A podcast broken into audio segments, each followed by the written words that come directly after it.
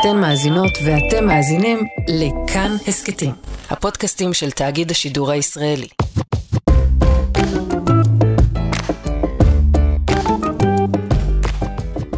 זכור תזכור כי יש חובש לכל פצע, ויש אוסף לכל דמעה ודמעה. ואם בחשבון סבלות עמנו נוספה עוד שורה, עוד תיגבה ביום נקם ושילם כל שן וכל שערה. כי גדול ועתיק סיפורם של האבות ושל הבנים. חזק הוא מארץ שנאה נושנה בת אלפי שנים.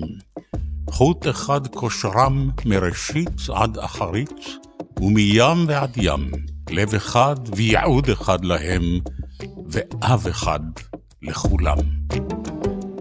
זה היה קטע קצר מתוך פואמה אה, שכתב הרב יצחק קפלן, שליח חב"ד באשדוד, לא שמעתי עליו אף פעם, אבל הוא גם משורר לעת מצוא, והשיר הזה, הפואמה, זה חלק קטן מאוד מתוך פואמה, כלולה באחת מאסופות השירים שמוציאה בלהיטות מפקדת קצין חינוך ראשי בצה"ל, בשיתוף עם כתב העת משיב הרוח. זה ממש שירים בזמן אמת, שירים תוך כדי לחימה. כן, אני רוצה לומר לך משהו על השיר שבו פתחנו. כן. הוא שיר איום ונורא. נכון. לא, לא מבחינה פוליטית הוא איום ונורא, כשיר הוא איום ונורא. כלומר, אין עורך ספרותי, אין עורך ספרותי לצה"ל. צה"ל זקוק לעורך ספרותי טוב. עכשיו, מה שמעניין בעיניי, והוא הדבר שגם קושר אותנו אל הפרק הזה, הוא החיבור של הצבא, עד לא מזמן צבא העם, לכתב עת בעל אופי אמוני וימני בולט. וגם שמו של אה, כל פרויקט השירה הזה שמלווה את המלחמה הוא מעניין. הנני. הנני, אני חושב, לא? הנני בבלרה.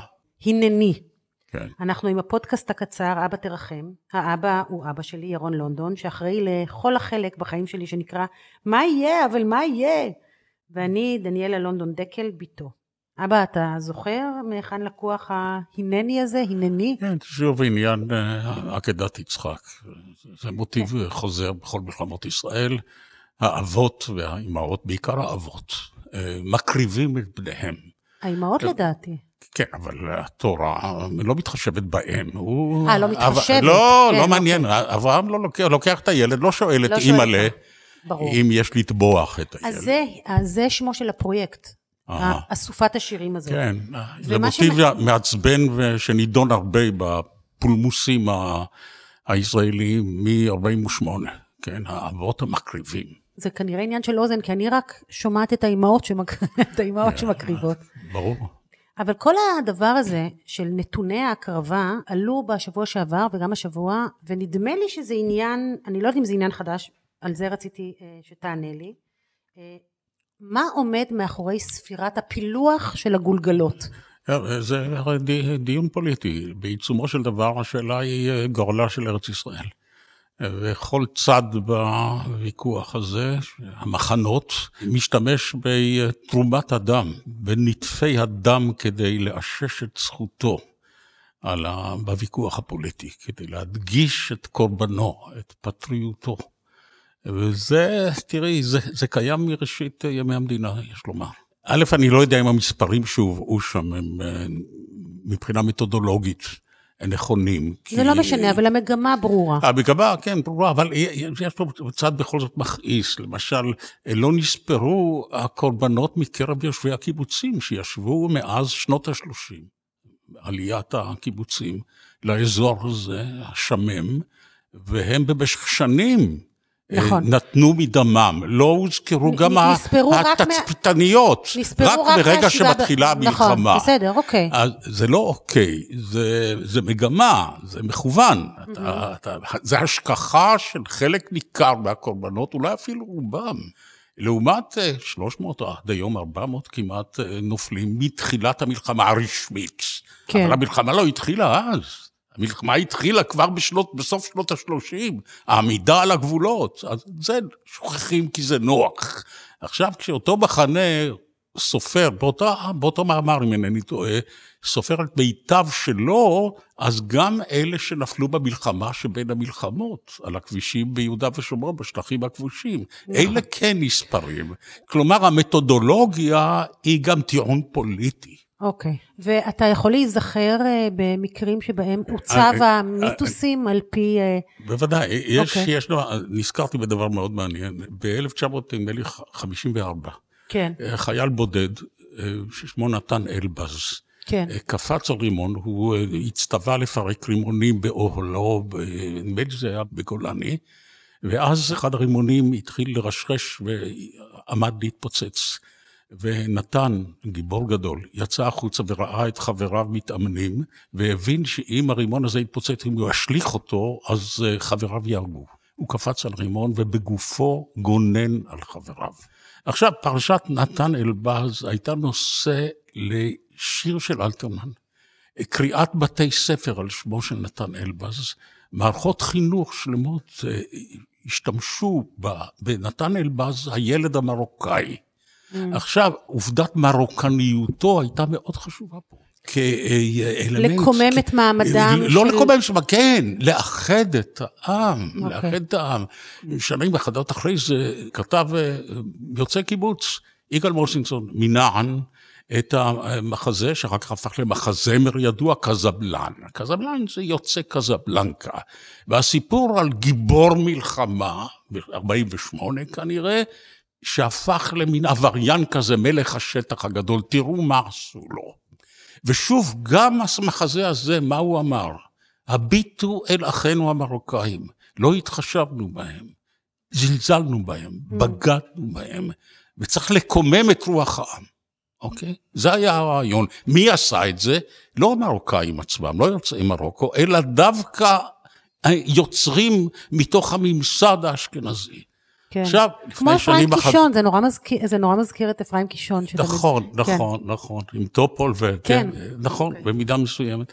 ועכשיו, לפני כמה שנים, במלחמת לבנון השנייה, אה, גיבור גדול.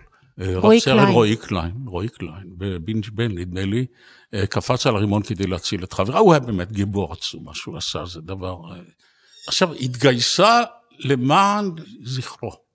בעיקר המכללה בעלי, שרועי היה מחניכיה. אחר כך מחנכו של רועי נשא לאישה את אלמנתו של קליין. נכון, זה הרב לוינשטיין. והמחנה, והמחנה הזה הפך את רועי לגיבור לאומי. לא הפך אותו, הוא היה גיבור לאומי, כן? אבל מה המטרה בשני המקרים האלה? במקרה אחד, זה המגמה היא מאחדת. במקרה השני, המגמה היא מפלגת. תראו את קורבננו. הוא משם, הוא מעלי, דווקא מהמכללה הזאת של עלי. אז... אבא, אבל, אבל יש, אבל אני רק רוצה להגיד שיש הצדקה לפחות לנתון הנכון שרבים מבניה של הציונות הדתית אכן הם אה, נכון. גיבורים בשדה הקרב.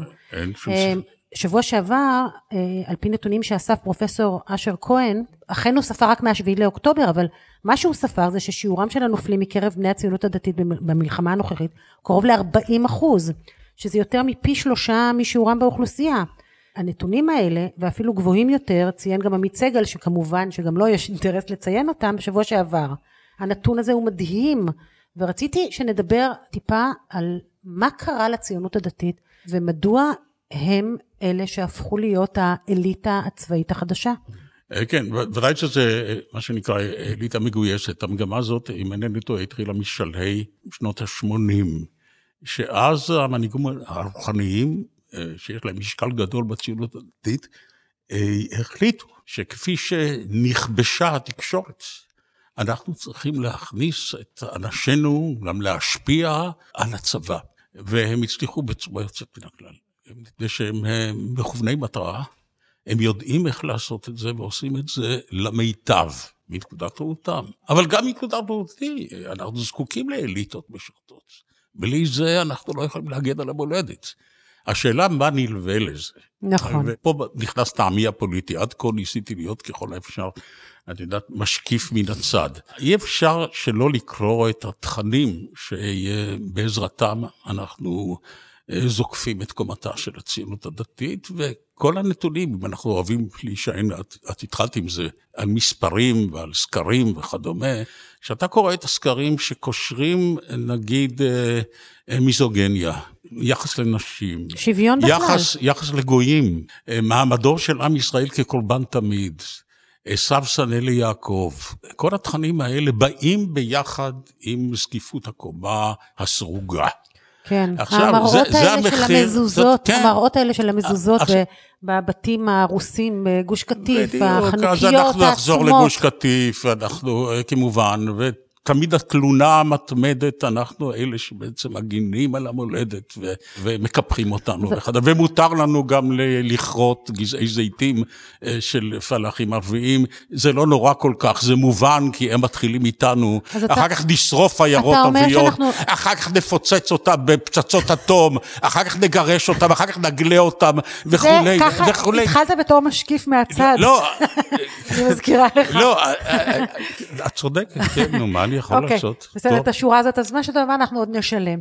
יש בכל זאת משהו אחד שאני נורא מעריכה בציונות הדתית, ואני חושבת שהוא באמת אופייני לכתות אידיאליסטיות. זה התפיסה המאוד מאוד מהותית שאנחנו חלק מכלל. יש להם באמת תחושה שהפרט פחות חשוב אה, מאשר קיומו או כינונו של העם כישות אחת.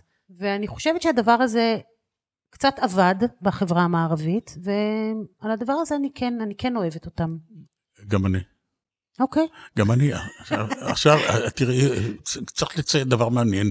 יש שתי קבוצות של דתיים באופן כללי, גס מאוד. יש החרדים ויש הסרוגים. נכון, אני מדברת על הציונות עכשיו, הדתית. עכשיו הק- הקנאים האלה, משהו, כן. אה, לא הולכים לצבא, מתוך אידיאולוגיה. והאחרים, גם הם בשם אלוהים, הולכים לצבא. זה מעניין. נכון. הבנות של אלה לא עולה על דעתם. נכון. אלה מתגייסות לשירות הלאומי. נכון. תראי, טוב, התורה... זה, אבל אבא, זה השירות שעשה הרב קוק בחיבור. המאוד מאוד אה, חזק זאת התוצאה. לציונות. זאת התוצאה התוצאה. היא נכון. שהתורה יכולה לשמש אותך לכל מה שאתה נגיע, רוצה. אז רגע, אז בוא נגיע לשאלה האחרונה שלנו, ו, ובאמת, אני רוצה שנסיים בזה, כי באמת בולטות בשדה הקרב, ואין על זה עוררין, לא מקנה כמובן העדיפות בשדה הרעיונות, נכון. ולא גם בשדה המוסרי. יכול אדם, וגם מחנה שלם, להיות אידיאליסט גדול, אבל לדבוק אה, בתפיסת עולם אה, מזעזעת. וכאן יש הפיתוי איך- הגדול כמובן, האנלוגיות היסטוריות, כן? כן. מי הם המסתערים? אז אה, מזה, את זה נחסוך לעצמנו, אז נכון? איך אתה, איך אתה, כשאתה מסתכל קדימה, כן? כן. איך אתה צופה? כי אני חושבת, בשדרת הקצונה הבכירה עדיין יש, אני חושבת רוב חילוני, אבל נגיד מיכאל... לא, לא, כבר- זה יגיע, זה ברור. אוקיי, אז בדיוק, אז תן לי איזה שורה, צפי לעתיד, איך ייראה צבא העם? מי שמלמד אותי הרבה על זה, זה פרופסור יגיל לוי, שהרבה מאוד כועסים עליו, אבל הוא הראשון ש- שהעמיק בחקר היחסים שבין החברה האזרחית לצבא. והוא טוען שגם מן הטעמים האלה, שאת הזכרת, הצבא לא יכול להיות לימים צבא חובה. בסופו של דבר הוא יהיה צבא קבע. מהמם. כלומר, לפחות שדרת הלוחמים העיקרית, ואנחנו הולכים כבר לקראת המגמה הזאת, תהיה צבא קבע. זה כמובן אה, נורא מסוכן. ראשית, אין לנו די לוחמים. בניגוד למה שחשבנו, המלחמה איננה יכולה להיערך בין ספציאליסטים, בין מומחי טילים ואנשי וחכם. מחשבים. זה לא יכול להיות, כנראה. המלחמה כנראה, גם בעתיד, ואגב, הרמטכ"ל הקודם הכשיר לזה חטיבה שלמה, שנדמה לי שהבן שלך אפילו היה קצין בה, הרב-ממדית. בוא נגיע לשאלה האחרונה שלנו, וזה איזה מין מבט, תנסה שהוא יהיה אופטימי, אוקיי, כן. אבא? לגבי איך ייראה צבא העם בעוד אה, כמה שנים, באופק. לא יזדקקו לצבא, כי שלום ישרור בארץ. בסדר? אוי, מעולה, אבא, מעולה. זו תשובה נהדרת. אני אפשר לסיים בזה? בקשקוש הזה? כן, אני יכול לומר שהגברת הלאומיות... אה, תשנה את פניה של לא, ה- הגברת הלאומנות והבוסט לדמוקרטיה זה המחיר שאנחנו משלמים תמורת החיוב הרב שברוח ההתנדבות וההקרבה. מצוין. טוב, אז אנחנו נסיים פה. אה, תודה שהייתם איתנו, תודה לעורכת שלנו מאיה קוסובר. פרקים נוספים תוכלו למצוא ביישומון כאן ובכל יישומוני ההסכתים. ואנחנו נסיים אבא עם שיר חדש ויפה, ממש יפה, של הרב והמשורר הנהדר אלחנן ניר, שבעיניי הוא משורר, למרות שהוא דתי, הוא כותב כתיבה חילונית. נקרא עכשיו את השיר. עכשיו כמו אוויר לנשימה, אנחנו צריכים תורה חדשה. עכשיו בתוך האוויר שנגמר והצוואר שנמחק, אנחנו צריכים משנה חדשה וגמרא חדשה, וקבלה חדשה, ועליות נשמה חדשות.